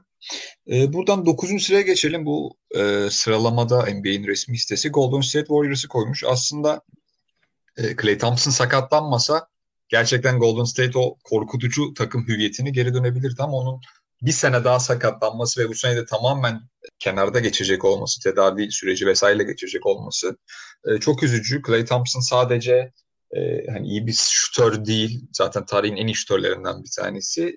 Aynı zamanda kısa savunması konusunda da hani elit seviyede bir adamdı. Bunun ben eksikliğini yaşayacağını düşünüyorum. Her ne kadar Kelly Oubre gibi yine o zamk diye tabir ettiğimiz adamlara bir örnek olarak gösterebildiğimiz Kelly Oubre de varken yine de ben çok fazla o Clay'in eksikliğini kapatılabileceği konusunda şüphelerim var. Oral abi sen neler söyleyeceksin? Bir de tabii ki James Wiseman'ın durumu söz konusu. Curry yine Curry gibi dönecektir ama takımın geri kalan sanki böyle parçalarında biraz aksamalar olacak gibi. Evet hani Golden State Warriors'ın büyük planında tabii Klay Thompson'ın bu sezonda kapatması kesinlikle yoktu ama bir şekilde abi eğer siz hani Golden State takım sahibini ve GM'i baz alarak burada söylüyorum sözümü. Belli bir orta uzun vadeli plana sahipseniz ve bunun içinde kafaya oynamak varsa sizi abi hiçbir şeyin durdurmaması gerekiyor. Bir şekilde abi Golden State Warriors koronanın Amerika'da hani aşıyla şunla bununla özellikle ilkbahardan sonra yavaşlayacak olduğu göz önüne alınırsa takıma destek verecek seyircilerin de olacağı göz önüne alınırsa tekrardan paranın akacağı, gelirlerin artacağı ortamla bir şekilde rekabetin içinde olma fikrine kapılmışlar. Doğru bir karar vermişler diye düşünüyorum. Kelly Oubre'nin takıma katılması bence tamamen bu bakış açısının, bu kararlılığın örneğidir. Çünkü Kelly Oubre hani kontratı 15 milyon da abi lüks vergisi olarak, kontrata ek olarak $65 milyon da lüks vergisi getiriyor abi Kelly Oubre'nin kontratı. Yani manyak paralar ödeyecekler ve ellerindeki 5 ne kadar iyi abi tartışmalı yani. Ama işte abi Golden State Warriors o bir yıllık arayı gerçekten ara olarak görüp bir şekilde abi tekrardan zirveyi düşünüyor. Şimdi abi burada GM'den, başkandan biraz daha aşağı inip abi koça gelmek lazım. Şimdi Steve Kerr'ün abi Golden State Warriors'ta klasik Golden State şablonundan bir şekilde çıkmayı planladığını düşünüyorum. Çünkü abi Andrew Wiggins'ten bir Klay Thompson yaratamazsınız. Yani farklı oyuncular abi, farklı karakterler. Şimdi Andrew Wiggins belki iyi skor verebilir ama elit bir savunmacı değil. Abi ortadaki işte eksiği yediği biraz Kelly Oubre yamayacak. Wiggins iyi bir hücumcu. Kelly Oubre'nin bir şekilde abi Curry ile beraber ve ikinci oyun kurucu olan Draymond Green'in yapacağı servislerle beraber hücumda verimliliğini arttıracağını düşünebiliriz. Aynı şekilde Wiggins'in de düşünebiliriz ama onların oyunu bir Klay Thompson'mış gibi oynayacağını sanmıyorum. Steve Kerr'ün de bunu planladığını düşünmüyorum. Buna ek olarak şöyle bir şey var abi. James Wiseman yıllarca uzun sorun yaşamış. Golden State abi gelecekteki 10 yılın çözümü olarak geldi. Buna ek olarak abi Kevon Looney var. Bir şekilde abi hiç beklenmedik bir şekilde Golden State abi pota altı sorununu, rotasyon sorununu, yıllardır yaşadığı sorunu çözmüş oldu bence. Wiseman ve Looney'nin iyi bir pota altı duosu olacağını, rotasyonda sırayla oynayacak şekilde düşünüyorum abi. Bir de Eric Pascal var, hani bir şekilde abi takımla pota altında ekstra oyun içinde rotasyonda bir destek verecek bir isim. Abi şimdi bunlar düşünüldüğünde Golden State geçen yıla göre mutlaka ve mutlaka bambaşka bir şey oynayacak. Zaten geçen sene NBA'in sonuncusuydu abi herifler şeyde, hücumda. NBA 30'uncusu ve Golden State Warriors abi şaka gibi. Hani şimdi bugün biz aramızda WhatsApp'ta konuşuyorduk, dengeler değişir falan dedi ya, evet. Sen oldun. Jeremy Lin de gelmiş. Bir şekilde hani abi geçen sene şimdi adamların rotasyonu falan o kadar kötüydü ki abi NBA'in en kötü bench'ine sahip olmak için Washington'la falan Golden State'in yarışmaması lazımdı. Geçen sene yarıştılar. Çünkü niye abi? Kevin Durant'i alırken zaten bütün benchlerini boşalttılar. İşte Iguodala gitti, Sean Livingston bıraktı falandı filandı derken abi bu sezon yeniden bench'i de inşa etmeye başladılar. Brad Wanamaker'ı almaları geçen seneye göre kıyasla çok iyi hamle abi. Topu tutup Avrupa stili basketbolla bir şekilde abi tempoyu dikte edebilecek bir guard. Hani skor açısından Curry ikamesi falan olma şansı yok. Önemli değil abi. Kent Bazemore'u aldılar. Abi net Under Armour, Stephen Curry torpili. Her yerde diyorum, burada da diyorum abi. Net yani. Clutch Sports'a nasıl sıvanıyorsak bu da o imza. Ama Kent Bazemore'un Golden State bench'inde gerçekten geçen seneye göre kıyasla katacağı çok şey var abi. Belli maçlarda çıkıp abi 15 sayı, 18 sayı, 20 sayılık istikrarlı olmayan ama işe yarayacak katkılar vereceğini kesinlikle düşünebiliriz abi. Geçen senenin en çok umut veren genci Eric Pascal, yine bu sezon bir atılım yapacağını falan düşünürsek abi, işte Wiseman'ı da bench'te düşünürsek, Kevon Looney'nin hani ilk 5 çıkacağı şimdi daha çok konuşuluyor. Abi bir şekilde bir bench'in de temelini attı Golden State. Burada abi işte olay Stephen Curry ve Draymond Green'de abi. Çünkü Curry takımın tek durdurulamaz skor gücü olduğu için abi hayvan gibi baskı yiyecek. Net. Burada abi mesela Houston'da Harden'a baskı geldiğinde işte Westbrook'un topu alıp içeri drive edip servis yapmasından bahsediliyordu ya geçen sene abi. Tekrardan Draymond Green'in fiziksel olarak forma girip kafaca kendisini verip abi tekrardan ikincil oyun kurucu ve top dağıtıcı olarak diğer elemanları çok iyi beslemesi gerekiyor. Abi burada Golden State'in ben gerçekten bir potansiyel vaat ettiğine inanıyorum ve playoff'u 8. sıradan zorlamak yerine ilk 4'ü bile zorlayabileceğini düşünüyorum. Geçen seneye göre, yani geçen seneyi saymayalım da bu sezon kurdukları Klay Thompson'sız kadronun bir şekilde abi belli şeyleri başarabileceğini düşünüyorum. Çünkü Andrew Wiggins'e de bir amaca sahip bir kadroda ilk kez kendisini yer almış göreceğiz. İleri gideceğini düşünebiliriz. Golden State bence 6'yı 5'i Batı'da zorlayabilir. Çünkü abi burada takımın başında Stephen Curry var diye düşünüyorum. Abi buradan artık yavaş yavaş sonlara doğru yaklaşıyoruz. Memphis'e geçelim. Memphis 10. sıra olarak belirlenmiş sezon öncesi tahminlerinde NBA tarafından. Çok iyi bir çekirdek genç nüveye sahip olduklarını düşünüyorum ben kendi adıma. Özellikle Ja Morant önderliğinde bu sene yapacaklarını da merakla bekliyorum. Geçen sene onlar da bu genç takımı biz Phoenix gibi aynı şekilde geleceğin takımıyız. Gelecekte biz daha çok iyi olacağız mesajını çok yeterli bir şekilde verdiklerini düşünüyorum. Aynı zamanda Jaren Jackson Jr.'da Ja Morant'tan sonra özellikle katmamız gerektiğini düşünüyorum aynı şekilde bu ikinci adam olarak. Zaten takıma baktığımızda bir Dieng var herhalde 90'lı. Onun dışında herkes hala 20'li yaşlarında. Ya bu kadroyla birlikte benim bir de dikkatimi çeken nokta hani Memphis bench'inde Skunnipen'i görmek olacak. Bu sene Skunnipen de Tyler Jenkins'in ekibine katılmış olarak gözüküyor. Bilmiyorum geçen sene de var mıydı? Ben bu sene bir fotoğrafta gördüm Skunnipen'i. Belki de geçen seneden kalmadır. Onu da çok net yorumda bulamayacağım. Gökhan abi senin istersen Memphis hakkındaki düşüncelerini alalım. Ondan sonra da zaten yavaş yavaş artık ligi kapatmanın zamanı geliyor. Öncelikle Oral Bey'e teessüf ediyorum. Yani 4'ü 5'i biraz zorlar Golden State ama tabii playoff yarışı verecektir. Ben de 7'de 8'de en azından 9-10 play-in maçlarına kalma ihtimallerini görüyorum ama tabii ki Klay Thompson'un yokluğunu abi Duncan Robinson bile kapatamaz şu ligde. Çünkü verdiği savunma katkısı çok göz ardı edilse de inanılmaz bir savunmacı aynı zamanda Klay Thompson. Neyse oraya geçelim. Memphis Grizzlies ben dediğim gibi bu sıralamalar hani sakatlıkları tamamen göz ardı edilerek oluşturulduğu için birazcık hak veriyorum. Yani 10 normal bir sıra gibi görünüyor Memphis için ama işte Jaren Jackson Jr. menisküs ameliyatı olmuştu bir iki ay önce ve hala daha sahalara dönemedi. Döndüğünde de hangi seviyede olacak? Tabii ki izlemeden yorum yapmak zor. Valanciunas onun eksiğini bir miktar kapatacaktır ama tabii ki bu takımın asıl potansiyelini göstermesi için JJJ'ye ihtiyacı var.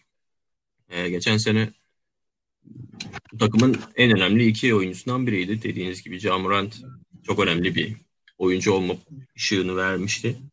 Ve 2 numaralı draft seçimi olarak bence çok çok iyi bir çaylak sezonu geçirdi.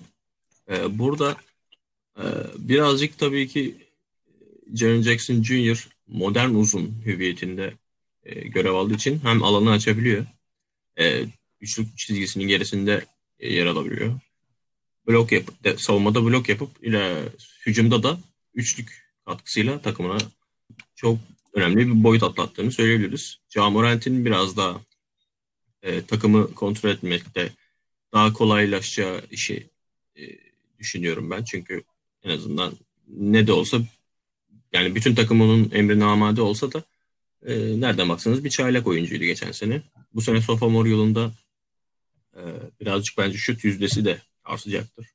Menzilini biraz daha dışarı çekecektir üçlük çizgisine doğru. Foul atışları vesaire gibi istatistiklerini de yukarı çıkartacaktır diye düşünüyorum. Memphis geçen sene timeline'ına uymayan Iguodala, Jay Crowder gibi oyuncularla yollarını ayırmıştı. Justice Winslow hala sakat. Hani o da gelince bence önemli olacak bir katkı verecektir.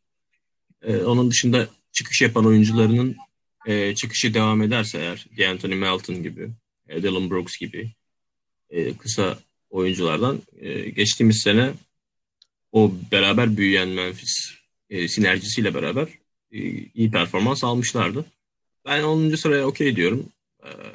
New Orleans Pelicans'la beraber hani o playoff'u zorlayamasa bile play-in oynayacak takımlar arasında kendilerine yer bulacaklardır diye düşünüyorum. Ben de aynı fikirdeyim abi. Tamamen yerini oldukça net bir şekilde yansıttığını düşünüyorum. Pelicans dedin, buradan direkt olarak Pelicans'a yolculuk yapalım. Pelicans da aynı şekilde Memphis gibi aslında onlar da bu genç nüve eksenli seyredeceğiz. Onlar da bu genç nüve eksenli bir ekip olacaklar. Onlarda bir de koç değişikliği var artık. Stan Van Gundy önderliğinde göreceğiz New Orleans Pelicans'ı. Zion Williamson'ın çok maç kaçırdığını biliyoruz geçen sene. Bu sene zannediyorum daha fazla görev alıp daha fazla şeyi ispatlamak isteyecektir kendisi. Bununla birlikte tabii ki bir Lonzo Ball gerçeği var. Neler yapacak onun da bu sene olacağı durum. Sanki çıtasını belirleyecek gibi gözüküyor Pelicans'ın. Ben Brandon Ingram'ı çok severim. Ingram'da müthiş bir smaçla başlamıştı bu hazırlık maçlarına. Bilmiyorum seyrettiniz mi ama gayet iyiydi onlarda. Ve takıma ekleme olarak da bir abi gerekiyordu. Gerçi yaşı itibariyle hala 27 yaşında ama bir hani abi olarak görüyorsak Steven Adams o pota altındaki görünümüyle, korkutucu görünümüyle New Orleans kadrosuna eklendi. Oral abi sen neler söyleyeceksin bu kadronun tavanı hakkında? Ben aslında hani herkes potansiyelini gerçekleştirse taş gibi bir takım olduğunu düşünüyorum ama tabii ki hani hala bu sezon bile onlar için erken diyebiliriz. Bu arada Steven Adams demişken dün zannediyorum Willie Cauley-Stein'la bir ikili sıcak bir temas oldu. Cauley-Stein'i gördünüz mü bilmiyorum ama gördüm. İtti kendi geri düştü falan. Yani bu adamın sağlamlığı hakkında inanılmaz bir fikir veriyor. Tarihin en güçlü NBA oyuncularından bir tanesi olabilir. Abi Lonzo'ya kol nakli lazım. Onun dışında bir problem yok. Valla şimdi New Orleans Pelicans'ın off-season'da yaptığı eklemeleri düşündüğümüzde tabii hani Jrue Holiday gitti, işte Derek Favors gitti düşünüldüğünde bir takımdan bu isimlerin gitmesi normalde kötü karşılanır. Hani A takımından şu gitti, bu gitti. Hani bu isimleri söylediğinde eksi puan gibi gözükür. Ama abi David Griffin öyle bir adam ki abi Sam Presti'ye yakın sayıda pik toplayıp çaktırmadan ve değerli pikler toplayıp bir yandan da abi elde iyi bir kadro var ve hiç de öyle şey gibi Oklahoma gibi sıfırdan bir takımda değil New Orleans. Abi gayet playoff contender statüde bir takım. Şimdi sıfırdan kurmak zor. Bu bence daha zor. Abi takıma katılan koçundan oyuncularına şimdi Stan Van Gundy adam sert bir hoca. Hani Orlando'da da öyleydi. Detroit'te de öyleydi. İyisi de sert olmasından kaynaklanıyor, kötüsü de sert olmasından kaynaklanıyor. Alvin Gentry'den sonra abi bu takıma bir askeri nizam bence biraz gerekiyordu. Abi Steven Adams geldi zaten. Adam direkt 99 level Barbarian.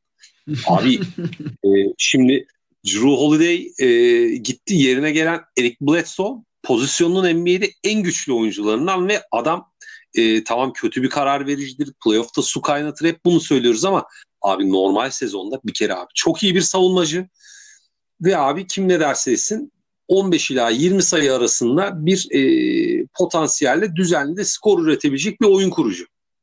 Çok iyi bir dış şut tehdidi olmaması bir dert. Şimdi Pelicans'a baktığımda abi bir tek JJ Redick var abi. İyi bir dış atıcı. Zion abi içeriye dalıp bam güm oynayan bir isim. Bir dış şut tehdidi olarak Zion Williamson'ı tanımlayamayız. Yani adamın oyunu bu değil. Aklımızdaki Zion imajı bu değil. Brandon Ingram tamamen bir orta mesafe öldürücüsü olmaya adanmış gibi. Ha, bunu iyi yapıyor. Ama orta mesafeden yapıyor. Abi şimdi Lonzo Ball'u oynattığınızda oyun kurucu pozisyonunda abi bir şekilde bu takım mutlaka JJ Redick'in vereceği 3 sayı katkısına ihtiyacı var. Redick burada çok önemli ama işte New Orleans'ın çok kestirilebilir, içeriği çok fazla zorlayacak bir takım haline geldiğini düşünüyorum ben. Yani çok güçlüler abi. Savunmada kesinlikle seviye atlayacaklarını da düşünüyorum. Brandon Ingram'la zaten abi Dawson gibi kol var yani. Kolları açtığında 4.72 olduğu falan söylenir herifin. Hani öyle bir kanat açıklığı var. Abi Zion zaten güçlü bir isim. Pota altında Steven Adams var ama işte bu getirilerin götürüsü de abi hızlı oyunda spacing açısından New Orleans'ın yaşayabileceği belli abi potansiyel dezavantajlar olacak. Bu da abi batıdaki ölümcül savaşta bence büyük bir yara. Yani sizin abi rakiplerinize bakıldığında özellikle abi işte hani playoff sıralamasının 5-8'i için adaylara baktığımızda sonuçta New Orleans'ın yeri 1-2-3-4 değil abi. Onlar 5-6-7-8'i zorlayacak. 9'da işte play-in falan filan. Abi diğer bütün rakiplerine göre dış alanda biraz gerideler abi. San Antonio Spurs haricinde. Burada abi işte ne yapacaklar? Soru işareti. Bir de abi bu takım Zion Williamson takımı ama abi Zion Williamson'ın bir basketbolcu olarak kendine ekstra bir sayfa açması gerekiyor. Onun dış oyuncu olarak da yani dış şut olarak da dış oyun olarak da biraz daha kendisini geliştirmesi gerekiyor. Abi çünkü ben Ingram'dan bu potansiyeli görmüyorum. Kendisi çok yetenekli vesaire tamam eyvallah ama abi biraz da man kafa kıt bir eleman. Öyle abi. Brandon Ingram biraz mal bir arka. İyi güzel çocuk da biraz salak galiba. Ya ben adamda hep öyle bir şey görüyorum abi. Hani şu hale gelene kadar bile ittire kaktıra zar zor abi. Zar zor. Oğuz'un aklına, daha ne kadar iyi. Oğuz'un aklına şey gelmiştir ya. Kirita'nın Sercan Yıldırım röportajı. İyi çocuk ama kafa yok. Beyin yok. Hani burada abi işte birbirinin üstüne çok fazla basan isim olması bir New Orleans için bir dert abi. Hani Lonzo Ball, abi Eric Bledsoe, işte Zion Williamson, Brandon Ingram, Steven Adams abi lan kim 3 atacak bu takımda? Yani böyle bir problem yaşıyorlar. Onu da göreceğiz abi nasıl çözeceklerini. Abi ağzına sağlık. Son olarak herhalde ciddi takım olarak o hüviyette görebileceğimiz en azından play-in kovalama çabası içerisinde olacak. Minnesota'ya geçelim. Gökhan, Minnesota'ya bakacak olursak bir draft seçimi var zaten zannediyorum. Oradan başlamak gerekiyor diye düşünüyorum. Hani bu senenin hikayesini yazarken. Anthony Edwards draft edildi biliyorsun birinci sıra piki ve koç Ryan Saunders'ın elinde aslında böyle top oynamaya çok hevesi değil. Hadi beyler biraz şey yapalım, çıkalım sahaya da görsünler diye böyle tırnak içerisinde narin bir ekip var. Bu ekibin yani tavanı ne olacak? Ben bu konuda şüphelerim var. Aslında Karl Anthony Towns gibi hani 5 numara olmasına rağmen ligin en kalite birliklerine sahip bir adam. Kalbur üstü bir oyun kurucu olarak görebileceğimiz bir Ricky Rubio eklemesi var. Hani seveni sevmeyeni ayrı ayrı olabilir ama D'Angelo Russell var sonuç itibariyle bu takımın elinde. Sen neler söyleyeceksin?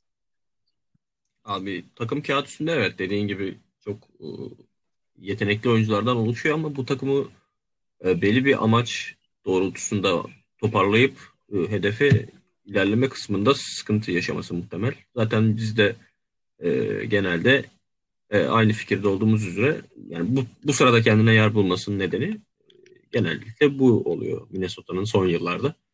Geçen sene Towns'un sakatlığı vardı tabii ki. Bu sene ben de fantazide ilk turdan çektim. Birazcık beni de düşünüyorsa oynamasını bekliyorum ama yani şöyle hem D'Angelo Russell hem Towns hem de diğer yan parçalar birazcık dediğin gibi keyfi geldiğinde oynayan oyuncular. Birazcık ben burada Ricky Rubio eklemesi camianın çocuğu olduğu için değil bu anlamda takımı toparlayabileceği için olumlu buldum. Yani Phoenix Suns'a belli bir kademe atlattığını biliyoruz. Aynı şekilde biraz dağınık bir takımdı Phoenix o gelene kadar. Anthony Edwards tavanı belli ama hazır bir oyuncu olduğu için seçtikleri. O da belirli bir atletik katkı verecekti. Valla bizon gibi bir çocuk gibi duruyor en azından. Gördüğüm intiba o şekilde. Yan parçalar aslında yani birbirinin yerini alabilecek isimler var. Hani o an kim formdaysa mesela işte 4'te Juancho Hernan Gomez mi çıkacak bilmiyorum şu an ama.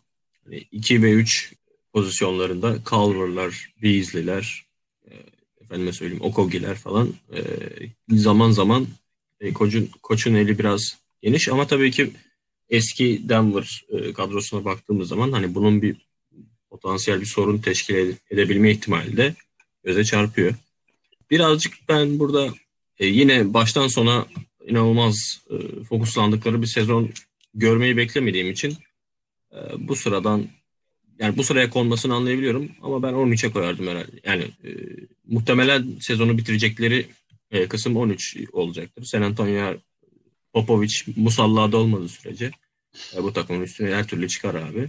Ama bu tabii ki güç sıralaması olduğu için Minnesota'nın takımı daha kağıt üzerinde kuvvetli olduğu için burada olmasını anlayabiliyorum. Abi ağzına sağlık. Buradan sen aslında gizgahda iyi yaptın. San Antonio'ya geçelim diyeceğim ama ondan önce Rubio hakkında söylediklerine kesinlikle katılıyorum. Sadece eklemek istediğim bir şey var. Takımın bu ciddiyetsiz tavrına bence Rubio'dan ziyade bir Garnett gerekli ki o soyunma odasında özellikle döve döve adam etmesi gerektiği açık olan, aşikar olan çok fazla karakter barındırıyor bence Minnesota. Ben 12. sırayı tam yerinde buluyorum. Hani Koç Popovic tabii ki neler yapar onu da göreceğiz diyelim ve direkt kendisiyle San Antonio'ya bağlayalım. Tarihin en büyük herhalde 2-3 koçundan bir tanesi olarak tabir edebileceğimiz bir isim. Popovic önderliğinde giriyor yine sezona San Antonio Spurs. O eski şaşalı günlerinden çok uzaktalar. Zaten geçtiğimiz senede o playoff muhabbeti tamamen çöpe gitti. Hani DeMar DeRozan, Rudy Gay gibi evet kalburüstü adamlar var ya da LaMarcus Aldridge gibi ama hiçbir zaman en azından bu sene için benim fikrimde çok kolay değil hatta imkansız bir şekilde rekabetçi bir takım olacaklarına inanmıyorum ben. Oral abi sen neler söyleyeceksin? Abi şöyle şimdi ben normalde NBA'yi abi hani bir benzetmeden yola çıkmak gerekirse abi farklı koşullara sahip, farklı zeminlere sahip bir otomobil yarışı gibi görüyorum. Hani hem Formula 1 pisti var, hem Paris-Dakar rallisi gibi farklı kulvarlar var, hem Akropol rallisi gibi işte toprak zor yollar var vesaire. Abi bir aracın başında direksiyonda olmasını isteyeceğiniz belki de en iyi koç yapılanmada Greg Popovich. Okey ama abi San Antonio Spurs bu benzetmeden yola çıkarak o kadar eski ve diğer takımlara göre yetersiz parçalardan oluşan bir makine ki yani hala düz vites kullanıyorlar. İşte uzun yol için abi 1.6 motorla biz yaparız bunu falan gibi. Abi gereksiz bir yapılanma hantal verimsiz parçalardan oluşan bir yapı içindeler ki düşünün abi. Bryn Forbes gitti. Marco Bellinelli gitti. Abi San Antonio Spurs taraftarı olup üzülen var mıdır? Hani herhalde yoktur abi. Yani insanlar hala LaMarcus Aldridge'in falan gitmesini bekliyor abi. Takımda hala çok büyük yükler var bence. Ama bir şekilde abi bu isimlerle devam etmeniz gerekiyor. DeMar DeRozan kontratını uzattı. Biliyordu o parayı bir daha kimseden alamayacağını. Şimdi ama bu takım DeJounte Murray'nin ve işte Derek White'ın takımı olduğunda abi siz nereyi planlıyorsunuz? Yani hayattaki amacınız nedir diye sormak gerekiyor. Yani Greg Popovich olmasa başka bir X koç olsa abi gerçekten yani Detroit falan daha iyi kadro abi öyle diye isim geliyor. Yani o derece anlamsız bir yerde San Antonio'nun kadrosu. Ama işte abi koç müthiş bir sistemle özellikle geçen sezon Bubble'da bu sezon kesin oynatacağını artık bize belli etti. Small ball'la doğru oyun prensipleriyle yine bir şeyler yapacak. Dediği gibi Gökhan'ın hani Minnesota'nın üstüne çıkar mı çıkar ama play-in oynamak onlar için bu sezon sanki en büyük başarı gibi gözüküyor abi çünkü her alanda yetersizler. Bu da abi sizi iyi bir sistemle bir yere kadar götürüyor abi çünkü bir yerde NBA basketbolunda oyunu yıldızlar kazanıyor abi takım evet seni bir yere getirir ama elindeki kadro senin bir yerden ileri gitmeni engelleyen bir yapı. Dolayısıyla abi hani DeJounte Murray, Derek White, işte DeMar DeRozan, Jakob Poeltl, Rudy Gay, işte Lonnie Walker bu isimlerle abi Patty Mills'la falan abi maksimum yapacağınız şey NBA'de play-in oynamak.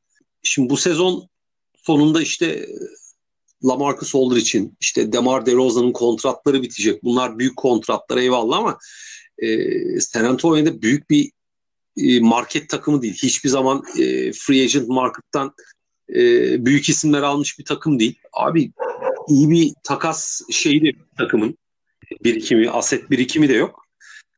Yine abi hafif kahırlı, iyi bir sistemle bir yere gitmeye çalışacak bir San Antonio olacağını düşünüyorum ama abi bence onların başarılı olması abi bu kadroyla imkansız ya. Bir kere abi çift uzunlu sistem olmayacak ama abi tek uzunlu sistemde de karşınızdaki takımlarda sizden çok daha iyi oyuncular varken sadece sistem size bir şey kazandırmaz abi.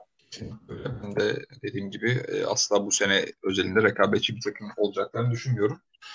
Artık sonlara doğru yaklaşıyoruz. 14. sırada Sacramento Kings var. Onlar da Bogdan Bogdanović ve Kent Bazemore'u kaybettiler. Özellikle Bogdan Bogdanovic'in kaybı kritikti. En azından hani kritik anlarda NBA'de belki de en çok güvenebileceğiniz 50 adam arasında sayabilirsiniz Bogdan'ı. Ve onu kaybettiler, onu istemediler. İstemediler değil, daha doğrusu kaybettiler.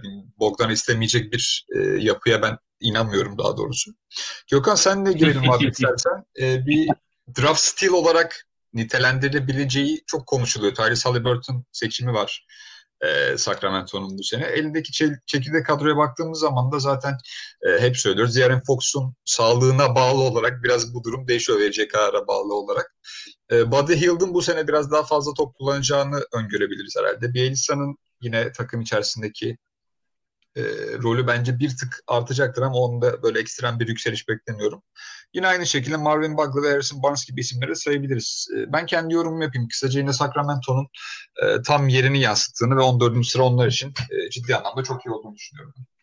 Ben de katılıyorum abi. Şu takımı konuşmak bile istemiyorum hakikaten. Rezalet bir kadro yani. Kim performans veriyorsa burada değerini bulamıyor. Kim performans vermiyorsa onu el üstünde tutuyorlar. Yani Divats falan ayrıldı ama işte zırlaya zırlaya Buddy Hield aldı kontratı ve daha sonra yedekten gelmek zorunda kaldı. Çünkü top mop oynamadığı için geçen sene. Burada tabii ki De'Aaron Fox bu takım üstüne kurulacağı oyuncu olarak seçilip ona göre hamleler yapıldı ama işte siz tabii Doncic'in önünde Marvin Bagley'i seçerseniz bu takım geleceği yerlerde bu kadar oluyor abi işte. Bogdan'ın kontratını bence karşılamaları gerekirdi ama takım bir yere gitmeyeceği için hani 14. yerine 10. olurdu maksimum. O da bir yerden bir yere götürmez bu takımı. En fazla 2 sene daha oyalardı. Hani o tercihi çok sorgulamıyorum ama yani bu takımın belirli bir iki oyuncuyu tutup kalan herkesi yollasa bile benim gözüme zor girer yani. Bu takımda çok net bir hava değişikliği gereksinimi var ve oynanan oyun, oyuncuların sahaya çıktıklarında verdiği o hava bana hiç olumlu şeyler yansıtmıyor. Tyrese Halliburton evet, Sacramento'nun sırasına kadar kalması şaşırtıcı olduğu söyleniyordu.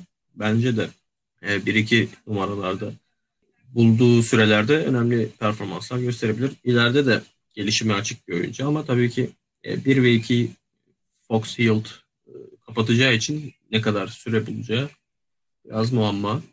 Cat Bazemore gitti. Onun da burada çok değerini bulabildiğini düşünmüyorum ben. Hani aynı şekilde Dwayne Dedman'ın da buradayken çok fazla değeri bilinmedi ve yollanmıştı geçen sene. Bogdan'ı bence arayacaklardır. Çünkü kritik anlarda topu eline teslim edebileceğiniz çok fazla oyuncu kalmıyor. 5 numarada önemli performanslar gösteren Nemanja Bielitsa'nın önüne de transfer yaptılar. Gittiler. Boş beleş istatistik uzmanı Hasan Whiteside'ı getirdiler. Onun yerine bir de Harry Giles'ın da gitmesine müsaade etmiş oldular. Öyle diyelim.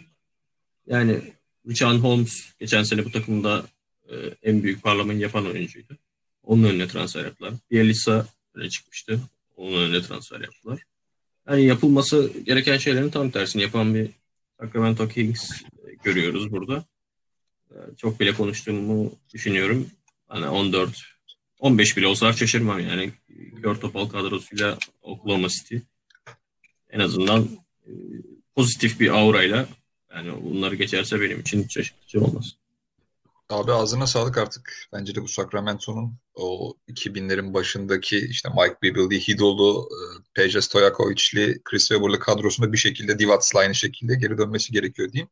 Ve son olarak ligin dibini bizim de öngördüğümüz gibi Oklahoma'ya bırakmışlar. Oral abi sen Presti önderliğinde zaten Oklahoma'nın o gelecek senelerdeki 16-17 tane birinci tur draft piklerini cebine koyup piki veren alsın götürsün felsefesini benimsediğini biliyoruz. Geçen sene aslında 3 kartlı çok iyi bir sistemleri vardı ve ligin en büyük sürprizlerinden bir tanesiydi Chris Paul'lu, işte Gilgeous Alexander'lı bir aynı zamanda bir de tabii ki Dennis Schroeder'lı bir 3 kartlı sistemleri vardı ama onların ikisi artık takımda olmayacak. Sen neler söyleyeceksin? Ben hani Al Horford'un kontratını aldılar, onun üzerinden bir yorumda bulunabiliriz diyeceğim ama tamamen geleceği hedefleyen bir ekip oldukları için 15. sıra net olarak kendilerinin hak ettiği yer. Öyle. Yani şimdi Oklahoma City'yi nasıl anlatsam, hani geçen sene aslında rebuilding'e başladılar. Hani Russell Westbrook gittiğinde, işte Chris Paul geldiğinde, mümkünse geçen sezon Chris Paul'u da takas edip takımı dağıtmak istiyorlardı ama abi takımın temeli o kadar kuvvetliydi ki adamlar Batı'da playoff yaptı abi. Yani takım gerçekten iyiydi ve hani böyle dinamitle kontrollü patlatılan binalar vardır ya, böyle pat pat pat yıkılışını izlersin.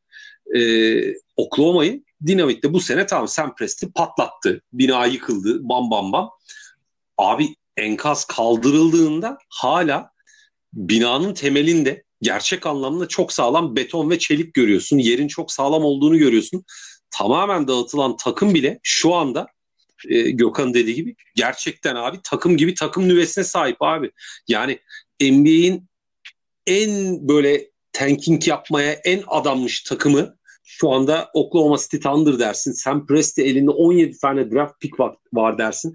Tek derdi NBA draftı 1. sıra dersin. Abi doğuda adamlardan daha kötü en az 3-4 tane takım var abi şu anda. Yani şaka gibi ve bu takım bilinçli olarak dağıtılmış haliyle onlardan daha iyi olmak isteyen bir sürü doğu takımından daha iyi. Abi Shai Gilgeous-Alexander'a sahipsin. Abi yedek oyun kurucun veteran George Hill. Abi Diallo, Luguentz Dort, Darius Bazley. Abi bunlar kendine bir kariyer yaratmak isteyen, gelecekte iyi takımlarda iyi kontratlarla oynamak isteyen oyuncular. Dolayısıyla bu adamlar yatalım biz draft pick alalım falan demeyecekler abi. Yani Shai Gilgeous-Alexander kova olmak için orada değil. Luguentz Dort bir atılım yaptı kariyerinde, sağlam bir şekilde tutunmak durumunda. Diallo aynı şekilde abi. Ben bu adamlardan gerçekten çok ciddi böyle bulldog gibi mücadele bekliyorum abi. Takımda mesela Trevor Ariza var. Büyük Amerika turundan sonra Oklahoma'da ev kiraladım bilmiyorum ama yani Oklahoma mesela Trevor Ariza'yı serbest bırakabilir. Pokuševski var abi. Adamlar Pokuševski'yi alabilmek için biliyorsun 2 tane draft hakkını Sam Presti'nin bir oyuncu için 2 tane draft hakkını vermesi yani büyük olay. Bir şekilde abi bu oyuncular var. Al Horford abi içeriği boşaltıp dışarıdan 3 sayı tehdidi yaratacak bir 5 numara. Abi vereceği verim 20-25 dakika olsun abi. Onu iyi verecek. Pota altında yer ezilecek ama abi arkasında işte Muscala vesaire.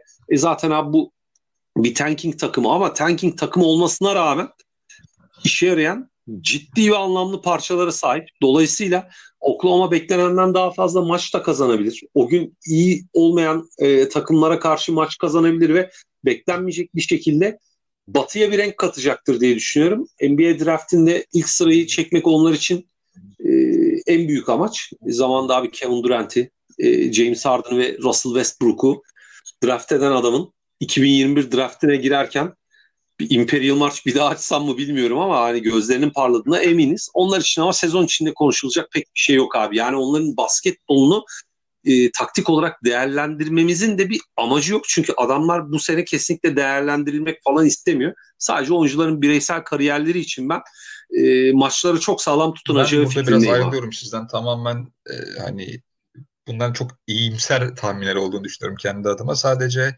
bu sene benim için Oklahoma maçlarını seyretmek, işte Theo Maledon ve sizin de az önce bahsettiğiniz gibi Pokuševski üzerinden olacak. Onları seyretmek için seyredeceğim diyeyim. Hani 15. sıra bence onların tam bu sene için direkt olarak layık oldukları yer. Beyler ağzınıza sağlık. Sezon öncesi değerlendirmelerini Doğu ve Batı olmak üzere tamamladık.